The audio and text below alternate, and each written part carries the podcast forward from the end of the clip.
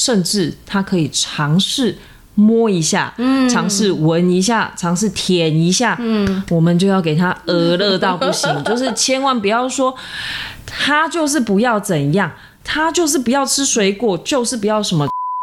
欢迎收听《吃饱饱好幸福》，我是雅安营养师。美食太多有吃会肥，各种减肥法有一定风险，尝试者请详阅营养师咨询建议。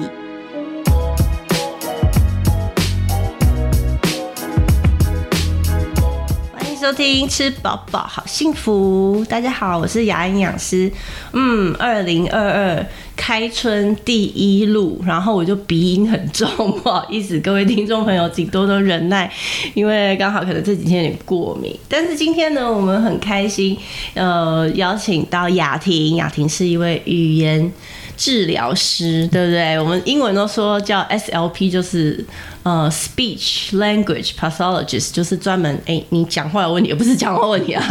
他等一下要告诉我们他做什么事情。我们欢迎雅婷。嗨，大家好，我是吴雅婷，语言治疗师。今天非常高兴可以来雅营养师的频道来跟大家聊聊关于吃东西，还有介绍一下语言治疗相关的一些讯息。嗯，对，我想语言治疗师可能现在很多人都还不知道。在干嘛，对不对？哎，对，就是像我们二十年前告诉他是营养师，他也不知道我们要干嘛。营养师能干嘛？就是泡牛奶的嘛？还是什么的？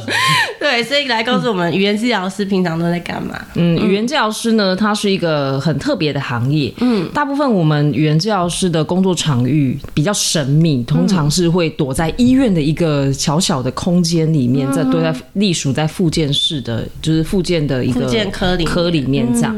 对，但目最近。像我们语言治疗，其实有很多不同的业务，比如说像有成人的，也有分小朋友的。嗯，对。那以成人来说，像比如说家里如果诶有长辈中风，可能就会有一些哦语言会有一些使用上的状况，就像失语症。对。然后或者是因为中风或是脑伤引起的一些啊吞咽，吃东西吃不好，然后吞一吞就长掉，然后或是有很多的一些可能呃退化性的。吞咽的状况，哈，这是长辈我们会服务的部分。然后在小朋友的部分呢，我们通常会去服务一些像特殊的孩子啊，比如说像大家比较近年比较多知道的，像自闭症啊，或是一些可能在一些沟通上有需求的小朋友。哦，对，那可能我们就会去给他一些呃替代性的沟通方式，或者是引导他们有一些跟。大部分的人取得一个互动的比较良好的方式，了解了解，嗯，对，因为以前我在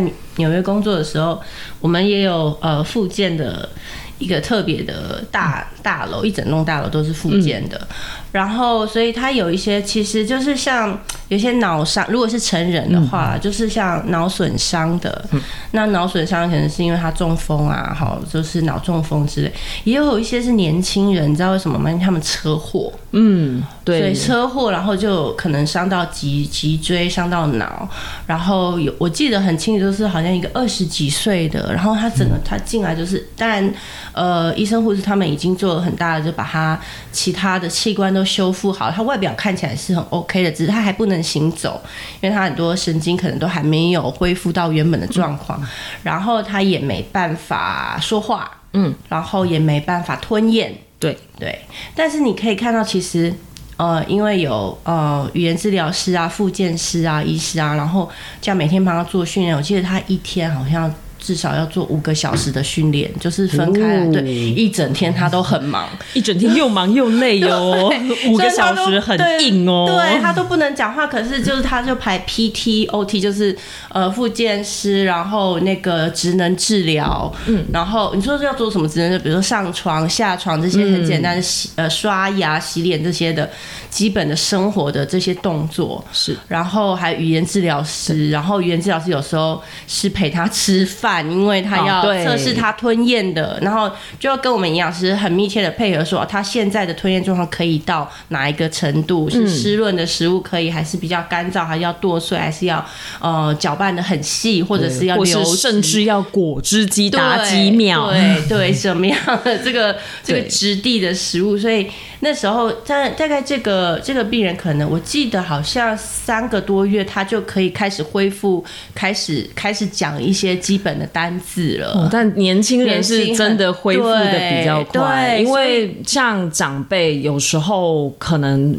嗯、我们都比较多是追求他可以维持，可是像年轻人如果脑伤，其实如果有好的医疗资源介入，他通常可以恢复的比我们可能预期的更快。对，因为可能他也很幸运，就是他受伤的那个脑的部分可能没有太大的范围，然后嗯可能抢救及时啦，应该是对。但这个老人家的话就会比较慢，像我们有看到一些，比如说插管的老人家，然后他就是也是吞咽的问题，是然后这些其实就呃。就是真的是比较让他以舒服，然后维持现状为主。但今天我们比较想谈的是小朋友的部分，对不对？对，因为其实我的工作领域哦比较多是在儿童的范围，嗯，对，因为像我的工作很特别，是我不是一个在医院里面的语言治疗师，嗯哼，因为我有一个自由的灵魂，所以一开始工作的时候，我就选择就是比较有挑战的，在自费的业界工作。OK，然后也接了很多各式各样的案子，有很多入到不同场域工作的机会。嗯比如说像我的平常工作是在治疗所，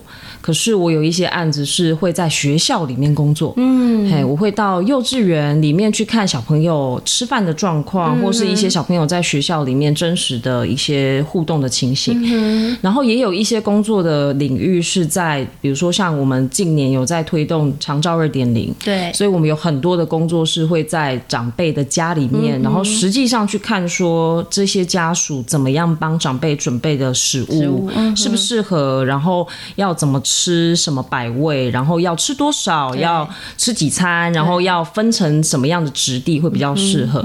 对，所以我在这个工作里面有很多，就是会看到很多不同于像医院比较小一点点的范围，而是有比较多会到别人的家里面，对，去实际的看到大家在家里面可能吃东西会有什么样的需求，嗯哼，然后或是在学校里面团体生活，老师可能会遇到什么样的状况。是是是，就比较生活化一点啦。因为在医院里面，我们可能只是看到一个治疗的点，对可是有些病人跟家属回家以后，他们发生什么事情，真的他们遇到很多挑战。那那时候是在医院的，我们是比较没有办法介入的。那如果说已经在家里的人，然后遇到一些困难，如果可以上来找我们这些比较是呃，比如说门诊啊，或者是真的可以到他们家去做拜访的，去做家访的，或者是说到小朋友的学校的场所去做观察的，可能可以在生活上多帮忙一些哦，每天的成长啊，或者是每天的进步，可能都多帮忙到一些。所以你刚刚说你有去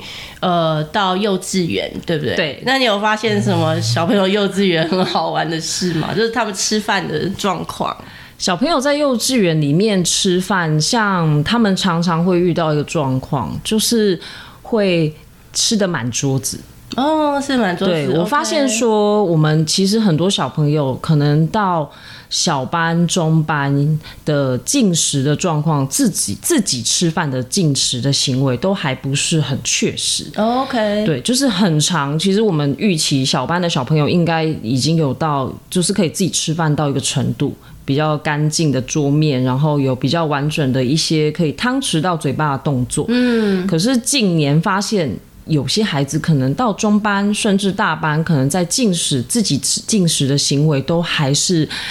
蛮需要加强的。哦，就像有人汤匙握不稳，碗握对不，稳，或是汤匙对到嘴巴的路上，很容易有一些偏漏。哦，就嘿他没有办法很好的去拿着那个汤匙盛着食物这样子，，对，然后对到嘴巴可能哎对歪了，哎，路上会有一些你知道会坠机，一这个食物会散的满桌这样子。OK，对然后所以这个算比较多是手手手眼的协调嘛，是这样子吗？嗯，应该是说现在蛮多孩子，可能大家在家里比较。吃东西的时候会比较希望哦有点效率，哦所以会蛮多人可能会配着电视，然后配着 iPad 吃饭，所以小朋友其实有时候并没有那么在专注在吃东西这个行为上面。OK，, 对，所以你看，我们小班就可能会发生这种状况，就是他可能会跟不上其他人对吃饭的一个一个一个进食的情形。比如说，哦，那他可能都吃完了，干净也都收蛮好的，不会掉那么多，可能多少会掉，可是不会说可能弄得很 messy，就是很乱这样。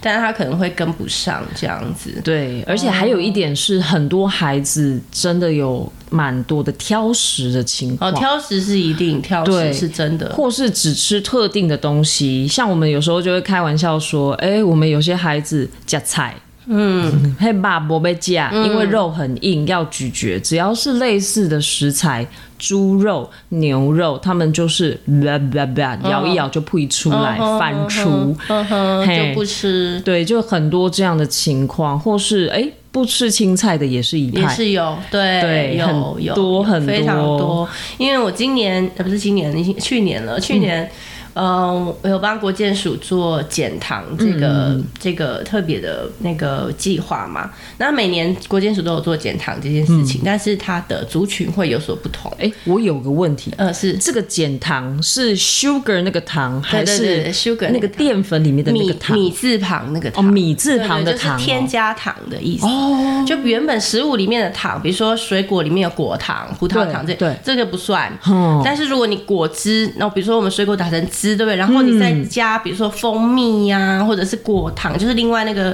呃液态的果糖啊，或者是砂糖啊这样子，那个添加糖就是算要减掉的部分，叫减糖。所以这个养乐多哎也是糖，也是米字旁的糖。米字旁的糖。哦比如说我们对，因为养乐多它原本可能是一些牛奶的发酵物嘛，嗯，那它其实没有太多的糖分的，只有一点点乳糖，嗯，它原本的食物是这样。那我们为了让它好喝，所以我们会加很多糖进去，才比较甜呐、大家才会喜欢。小朋友就最喜欢啦。草莓口味啊什么之类的，对，对所以没错，呃，养乐多也算是添加糖的一一个部分，这样子，对。但是添呃减糖这件事不是说就大家就都不要吃啦，因为它还是有一个范围，就是是。我们每一整天卡路里的十趴，好算，换算下来大概不要超过五十公克的添加糖，其实都还可以。对，啊，你就想说五十公克是多少，对不对？对我们，正在换算这个，算不出来五十公克的数量，大概是如果以像我们有点年纪的，对 可能会知道那个一颗方糖就是五克，哦，一颗方糖是五克，啊对对所以总共十十颗。对啊，如果像我们现在喝手摇茶，如果是比较酸一点，比如说像那个柠檬爱玉这种的，嗯，哦，柠有加柠檬比较多的，然后如果是全糖的话，大概都有三十到四四十克的糖。所以一杯就破表耶。对对，如果是全糖的话，哦，所以呃，就是大家如果是喝手摇茶，其实如果一天两杯可能就破表。如果你即使你是半糖或者是少糖，呃，都有可能很容易破表，因为还有其他的糖，比如说我们从调味料里面来啊，对啊，太白粉啊这些啊，也有可能算是添加糖的一个部分。哦，原来是这样子。对，好了，所以说到减糖，就是我刚好今年做的这个族群的对象呢，就是幼稚园。对，然后我就跑进去幼稚园看小朋友吃什么东西啊，发生什么问题。所以他们其实真的，我发现，呃，因为他们吃饭的时候，我别没有没有在那边看，是比较多没有在那边看，我比较多是早餐点心的时候，所以点心比较没有那么多。不在一一个碗里面没有多那么那么多不同质料的质地的食物，是。所以有些时候是比如说像饼干或是馒头之类的东西，也是用手直接拿的，对。所以比较没有看到他们说会掉满地啊，或满桌这样子的状况。但是真的是有发现小朋友就是比较挑食或是偏食，他就会说、啊、这个我不要，像是牛奶或者哦这个就是我不要这样子，真的是还蛮多的。所以幼稚园我们发现这样的情形，我们就想说，哎、那是因为。他们接触到我们一般饮食上的食物，比如比如说我们刚生出来都是喝牛奶，就是呃母乳对，或者是配方奶，然后到六个月大的时候可能会开始有一些我们叫做副食品，是。所以就是有一些呃都是搅碎啊打碎的食物对，或者是像其实不一定是都是搅碎的，有一些门派是像 BLW，他们就是喜欢直接让孩子进食实际的食物。食物只是它比较软软一点这样。对，或是因为他们会强调说，哦，其实孩子人会选择自己可不可以吃的东西。那我觉得这个也是一个很不错的一个方式是。像有一些他们是用像粥啊这样子的，对就直接是原本就是那样自然的食物，那其实是也都是很好的方式。嗯然后一直到一岁开始长一些牙齿，所以他们的可以选择的食物就更多了。对哦就是呃，比如说已经成块的啊，或者是什么这样子的食物。那其实我自己也发现，就是说。呃，因为现在很多小家庭都是单亲，嗯，就是或者是只有一个小孩，嗯，或是有点像双薪家庭，其实大家能够去关注孩子的时间真的都比较短。嗯，真的。对然后呃，其实我自己有一个朋友是，他开始带小孩了以后，然后小孩已经开始吃副食品了，然后他就常跟我抱怨说，那，小孩都不太吃，你要一一包，比如说米粥啊，然后他要吃两个小时都吃不完这样子。我想说奇怪，怎么会这样？我说不然你带出来我们一起吃饭啊，然后结果他跟那个小朋友跟我们一起吃饭的时候，他就很 OK。他就很快就吃完，不到二十分钟那一那一碗就吃完了。为什然后么？对，然后我我的同学就说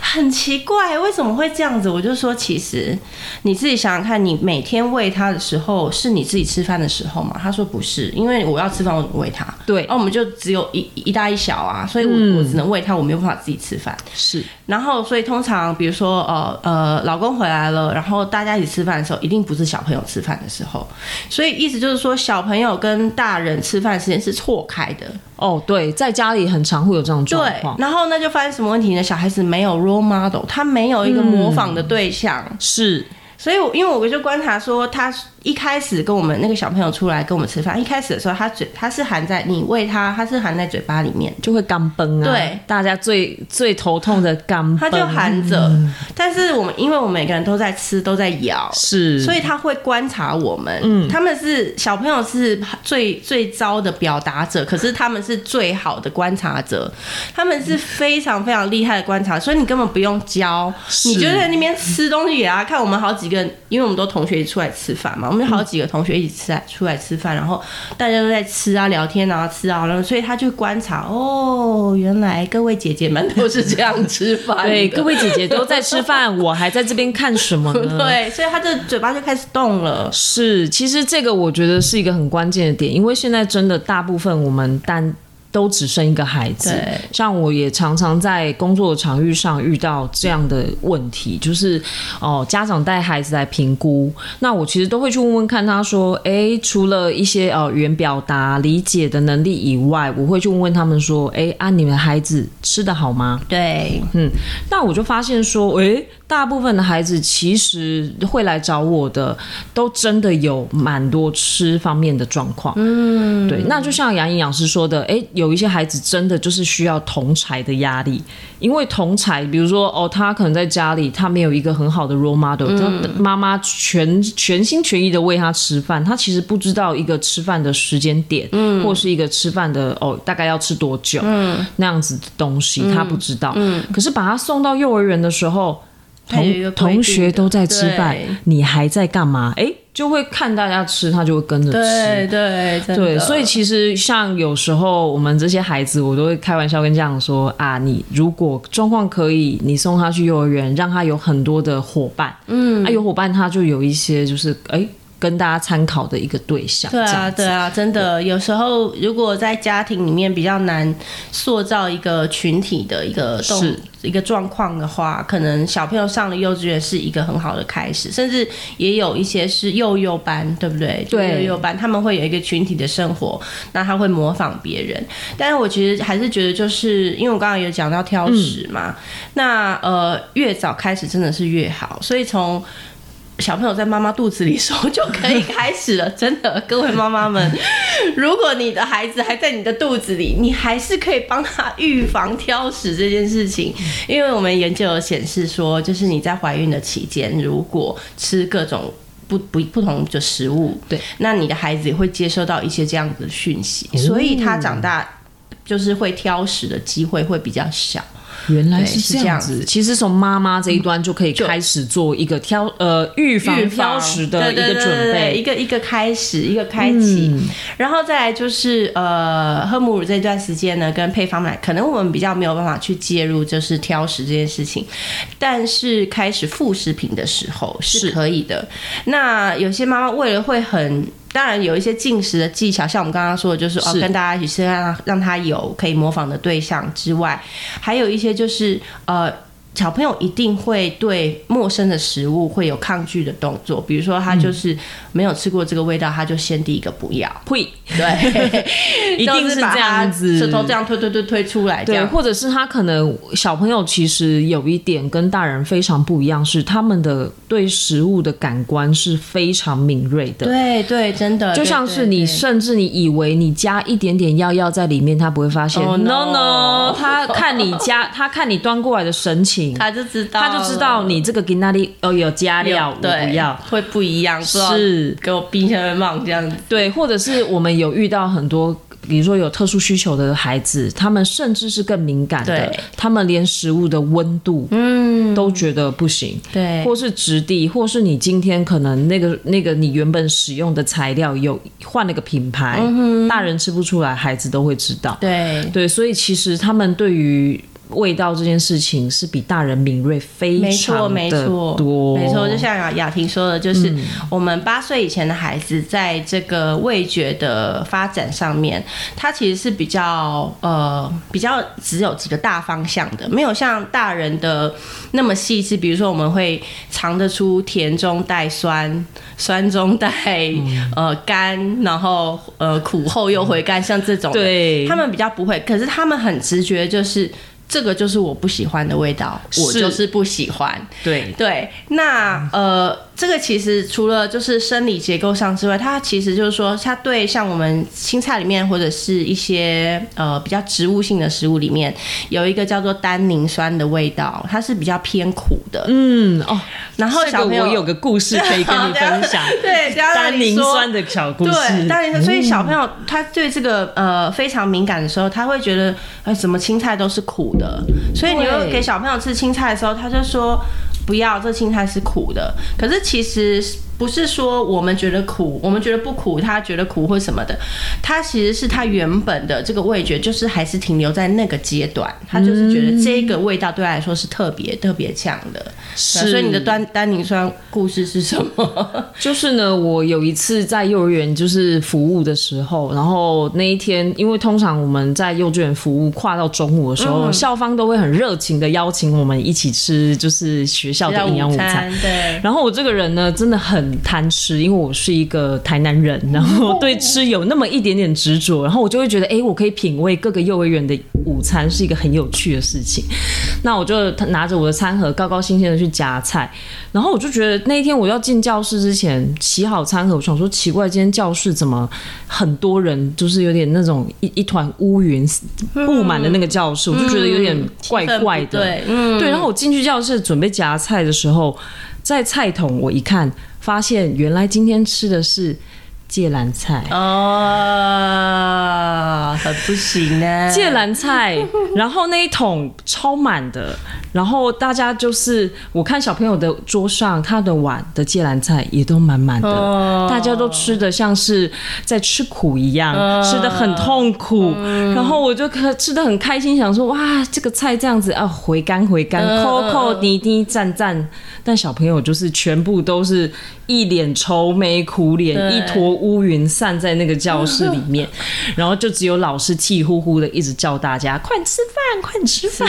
对，就是一个哦，他们其实对这个味道是非常非常，就卡在那里了。，对他们真的不行。所以这个就是，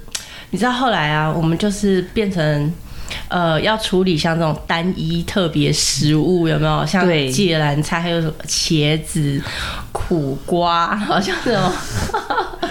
小朋友最讨厌的是幼，而且幼稚园讨厌跟小青椒，呃，对，青椒，嗯，幼稚园讨厌跟小学又有点不太一样哦。幼稚园真的是直觉的凭他的那个味觉来讨厌，然后小学还要跟他的那个出现的频率次数来讨厌。对对对，小学比较容易有重复的食材出现，对，然后他们就变成讨厌那个食物，你知道吗？所以我们就后来就是我刚刚说，今年我们做减糖的时候，其实我们没有特别去强调说不要吃呃糖，就是添加糖多的食物，我们反而是去强调说，平常有其他很好吃的食物，像蔬菜、水果这些食物，然后。呃，我们有一些像比如说可爱的故事啊，然后游戏呀，对对对，像比如说像那个芥蓝菜这种，就是有比较硬梗子的，对，所以我们就会编一些什么脆烤烤啊的这种很可爱的名字啊，然后让小朋友去。扮演啊，游戏这样子就角色扮演，所以他们对这个菜的印象可能就跳脱，就比较不会一直拘泥在这个东西是硬的，这个东西是苦的这件事而已。他可能会想成哦，这是一个公主，然后很漂亮的裙子的颜色。哇，这个想象蛮好的，对而且芥蓝的颜色很漂亮。对，或者是我们说脆烤烤的时候，就是你看飞机要飞，它需要很硬的这个这个这个躯干嘛，需要这个很硬的对骨架，这个飞机。体质很硬，所以你看这个脆烤烤就是可以当飞机这样飞来飞去这样，所以我们都把它切一小段一小段，然后就让小朋友这样玩，说是我们甚至让他们就是用食物去做拼图这样子，就是让他们去对这个食物有不同的想象力。那你有不同想象力的时候，他可能就不会拘泥在那个味道而已，然后就会比较去接受。有一个小有一个游戏很有趣，叫做。呃，摸摸香有一点像我们小时候在看那个综艺节目的那恐怖箱，哦，有有 遮个布起来。对对对，可是我们不是恐怖箱，我们就是摸摸箱，摸摸箱就是你摸到，然后你要猜到这是什么蔬菜水果，然后你就可以带回家。听起来很好玩呢，就是一个哇，有中大奖的那种，有没有？有吃又有拿。对，然后你又要就是要形容给大家，就是比如说我摸到这个是刺刺的，我摸到的是圆的，嗯，我摸到是方的，我摸到是粗粗的。或是花花，所以小朋友会去学习一些词汇，去对啊，这个是一个非常好的语言活动。对对对，然后同时他们又是去认识这个食物，嗯，然后又有那个大家到底会不会猜中了的那个惊喜点刺激。对，所以你知道那天后来有个小朋友，他就抽到拿他拿到那个东西，后来发现是茄子，然后他其实当下有点。因为他很讨厌吃茄子，但几乎我觉得我目前接过的小朋友真的都不喜欢茄子，真的不喜欢。对。对啊，然后他就拿到，他当下有点傻掉，但是他还是乖乖的，就是哦，这个是我的，因为大家都有，然后这是我猜到的，好棒，然后我就带回去，然后隔天的妈妈有跟我们说，他昨天带茄子回来，好高兴哦，说这里有茄子，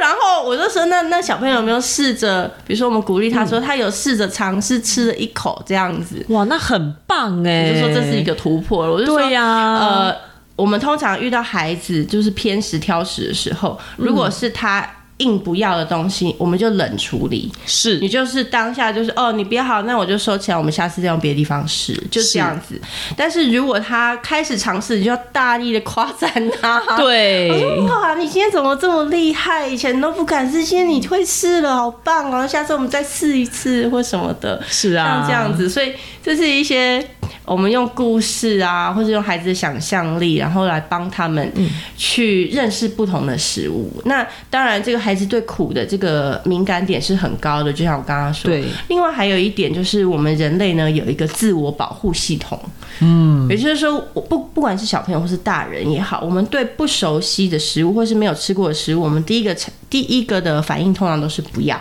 对，通常就是会先拒绝你不熟悉的东西。对，为什么呢？因为我哪知道会不会吃了拉肚子？嗯，我怎么知道吃会不会中毒？会不会很苦？对我又不是神农尝百草，对不对？所以这是很，就是我们研究上发现说，对小朋友也是这样子，他只是很直觉的告诉你，用他的自我保护机制告诉你，就是我就是不要，所以他就是把含在嘴巴那一口的东西就往。嘴外一直推推推出来，是，然后你又不肯接，不肯帮他擦嘴，他只好挂在嘴巴旁边，他只好一直放在他的那个囊袋旁边，像天竺鼠可以放两三个小时，很可怕。没错，所以就变成这样子。但是其实他们在呃一直呃拒绝的过程，我们也没有关系，我们一样就是冷处理。嗯，然后研究发现呢，就是平均孩子，尤其是 toddler，我们说幼儿，就是五岁以下的孩子，大概要是。十二次以上，他才会真正认接受这个食物。十二十二次，嗯，所以各位妈妈，如果你的孩子。可能还没超过五岁，就算超过五岁，不用担心，这是一个他们研究上的一个统计值。但如果他还是对某些食物呢，他是有反感的，或是不要的，没关系，我们就是继续试，问问看你自己有没有试了十二次 这样子。而且这十二次出现的状况呢，可能都要有一些不同的创意。比如说这一次我们是用呃炒的，那下一次我们就跟其他他喜欢的食物一起混在一起，然后量不要太多。或者是像小朋友喜欢吃咖喱饭，为什么你把它煮在里面？或者是我们可以不一样的摆盘，换了他新的盘子，或者是他小朋友很喜欢的卡通人物图案，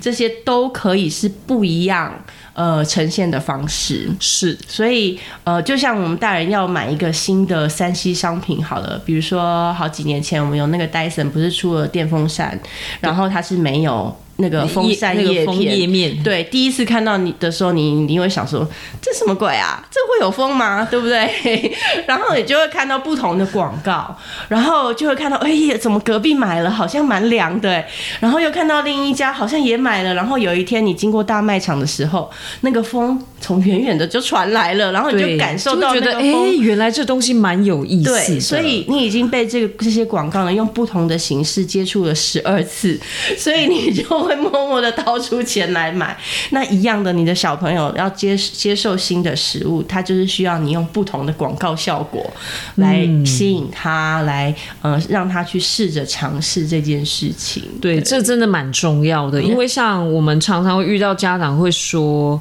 哎呀，我的孩子就已经，他就只喜欢喝奶，嗯，他只喜欢吃粥，他只喜欢吃白色的饭。”他不要吃那些东西，那我也会回过头问家长说：那你有尝试用不同的方式去烹调这样的你你想要他去接受或适应的食材吗？嗯，然后妈妈就会说。啊，就给他一两次，他就不要啦。嗯对，那也没有说哎，再尝试一些不同的东西。那我觉得哎，像煮咖喱就是一个超级棒的方法。煮咖喱，然后炒饭，像这种的，多碎碎的，让他其实有尝到一些些味道，可是不会完全看到那个东西的形状。然后还有就是看小朋友本来喜欢吃的食物是什么，比如说像他喜欢吃蛋的料理，那我们可能就试着，比如说像。番茄蛋啊，或什么这样，然后混一些东西进去，对，然后也不要多，对对，不要多，不要多。可是这个不要多，就是我很常遇到状况是，有一些家长就会觉得说，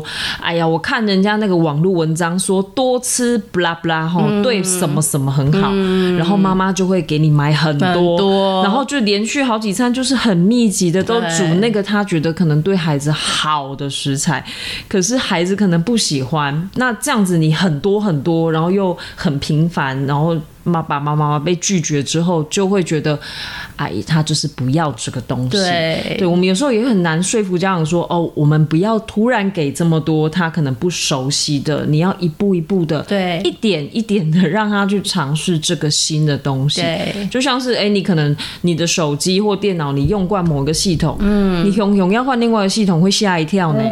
你会受不了那样子的改变。就算孩子他可能也要一步一步的去接受，他可能从来没有。尝试过的这个新的食材或是食物的味道，对，没错。所以尝试这件事情，其实只要小朋友愿意尝试，其实只是吃一口也好，都是可以值得鼓鼓励的。对，因为他已经对他完全不熟悉又完全讨厌的东西，开始有一点点不同的态度转变。对，这个就是你可以好好鼓励的时候。对啊，对，所以呃，通常你会怎么样？就是让家长鼓励孩子，就说啊，小朋友你好棒哦，这样子吗？还是嗯，通常好，我们通常在最常遇到的状况是以水果来说，我们有很多的自闭症的孩子，他可能对当他对特定的食物抗拒的时候，他是连。听到那个东西的名字都会尖叫哦，有这么这样的状况。对，那我们就必须要用很多的方式，慢慢的让他降低对这个东西的敏感。是，比如说，好，我们有孩子非常的害怕苹果，他害怕香蕉，那我们就会试着，哎，我在教室里面摆一张香蕉的图卡，他看得到，那他有没有生气？嗯，他没有生气。嗯，那我来摆一根香蕉，我摆一串香蕉。我把那个香蕉切开，靠近它一点点，那每一次我都会去询问他说：“哎，我这边有一个香蕉，你想试试看吗？”那他他可能一开始是从非常非常抗拒，然后慢慢的发现，嗯，这个香蕉放那里不会咬我，他就慢慢的会去看一下那个东西。那我去问他的时候，也许他还是拒绝我说不要。没有关系，没关系。对，我会告诉他说没有关系，你可以拒绝我，可是我会下一次我还会再问问你这个问题。对，其实要你要孩子去接受一个他全然不认识的东西的时候，要用很多的方式，然后步骤，对，很多步骤，不管是视觉的，或者是味觉的，或者是嗅觉的，其实有很多的方式可以让他慢慢的去接受对这个东西跟他存在同个空间，甚至他可以尝试。摸一下，尝试闻一下，尝试舔一下，嗯，我们就要给他鹅乐到不行，就是千万不要说他就是不要怎样，他就是不要吃水果，就是不要什么。其实你如果急着去否定他的那一些行为，那变得我们后面就什么事情都没有办法。因为如果一直去否定他，比如说，比如说你刚刚说那那位自闭症的小朋友，然后。他就说不要的时候，你就你如果给他一些否定的状况，反而是去加深他对那个东西的讨厌，是的，就会加深他。拒绝的这个行为，对对对对他反而是为了拒绝而拒绝，不一定是那个东西了。是的，所以有时候我们我们也是像我们冷处理的话，我们就说好啊，那我们今天不想试，明天再说喽，就先这样子。对对，那就是这样。然后如果他想试，就说哇，你今天好棒，今天特别的不一样哦，对啊，你今天特别厉害耶，就是会给他一些跟可能平常的鼓励，再增加多一些些的。一些语言上的支持，嗯，包括你的表情，其实你的表情还有你的语、肢体语言，哎，你的肢体语言都会是一个很好的鼓励，让他愿意去尝试不一样的东西。对对，所以真的是吃饭这件事情真的是要教的，但是不是只是一直念念念念念的那种教？可能我们在自己的行为上，就是爸爸妈妈吃什么、怎么吃，哈，或者是我们帮小朋友准备的食物。上面可能都我们之间先要自己教育自己，然后才能一步一步来带小朋友这样。对呀，而且我其实还有观察到一点，是我们很多的孩子吼，台湾，因为我们大家可能家长。比较没呃双薪家庭来说，可能下班时间从保姆那边接孩子回家，我们能够相处的时间是很短的。那在吃饭这件事情，就常常会变得有一点时间性的压力。嗯，那就会演变成一种状况，是很多孩子其实在自己进食的能力都。稍微慢了一些，因为以国外来说，其实以国外的研究，大部分的孩子可能应该在一岁半之后就可以进入完全的自己进食，嗯，包括可以用汤匙，然后用杯子喝水。哦，杯子喝水是一个很高的一个一个训练，一个一个等级喽。对，但其实，在国外有一些研究是有一些，应该说有一些文化，他们可能是七八个月开始，他们就会用杯子让孩子去训练喝水的能力。对，可是。像我在入家或者是在一些幼儿园看到的状况，发现说，大部分的孩子可能进到小班或中班，就像前面提的，可能吃东西掉满地。为什么？因为他们自主进食的能力，几乎是可能到幼稚园才开始训练。哦，他们的前期都被够料就厚哎，哦，都有人喂饭，然后都有人帮他把菜菜剪碎碎，然后会帮他把那个汤匙直接送到他的嘴嘴。他其实有时候也不知道自己在吃什么，然后也不知道汤匙怎么拿，也不知道碗怎么扶，就这样吃完了一餐。这让我想到前一阵子，不知道去年还是更早之前，不是中国大陆有一个新闻，然后就是。她好像是一个富豪的家里的女儿，然后已经是从小喂喂到二十几岁了，喂到二十几岁，对她妈妈还是喂她吃饭，然后她爸爸妈妈就过世，然后她就好像撑不到一两年，然后也也走了，因为没有人喂她吃饭了。好像是这样的新闻，这个好像是一个比较极端的新闻哦。可是你刚刚突然讲，我想说，哇，会不会以后我们也会有这种人出现？这样，希望是不要出现啦。可是其实自主进食这件事情，不管是对长辈或是孩子，都是非常重要的一个能力。是，因为像我们在除了服务孩子需要自己可以会吃饭以外，其实长辈也会很需要自主进食。因为自主你。在想象你要自己吃一个饭的时候，你的眼睛要看食物。你的手要可以握住你的餐具，然后你要把那个食物捞起来，你要控制分量，这里面都有非常多你的认知，你的能力会去运算，包括你的精细动作，还有你的手眼协调，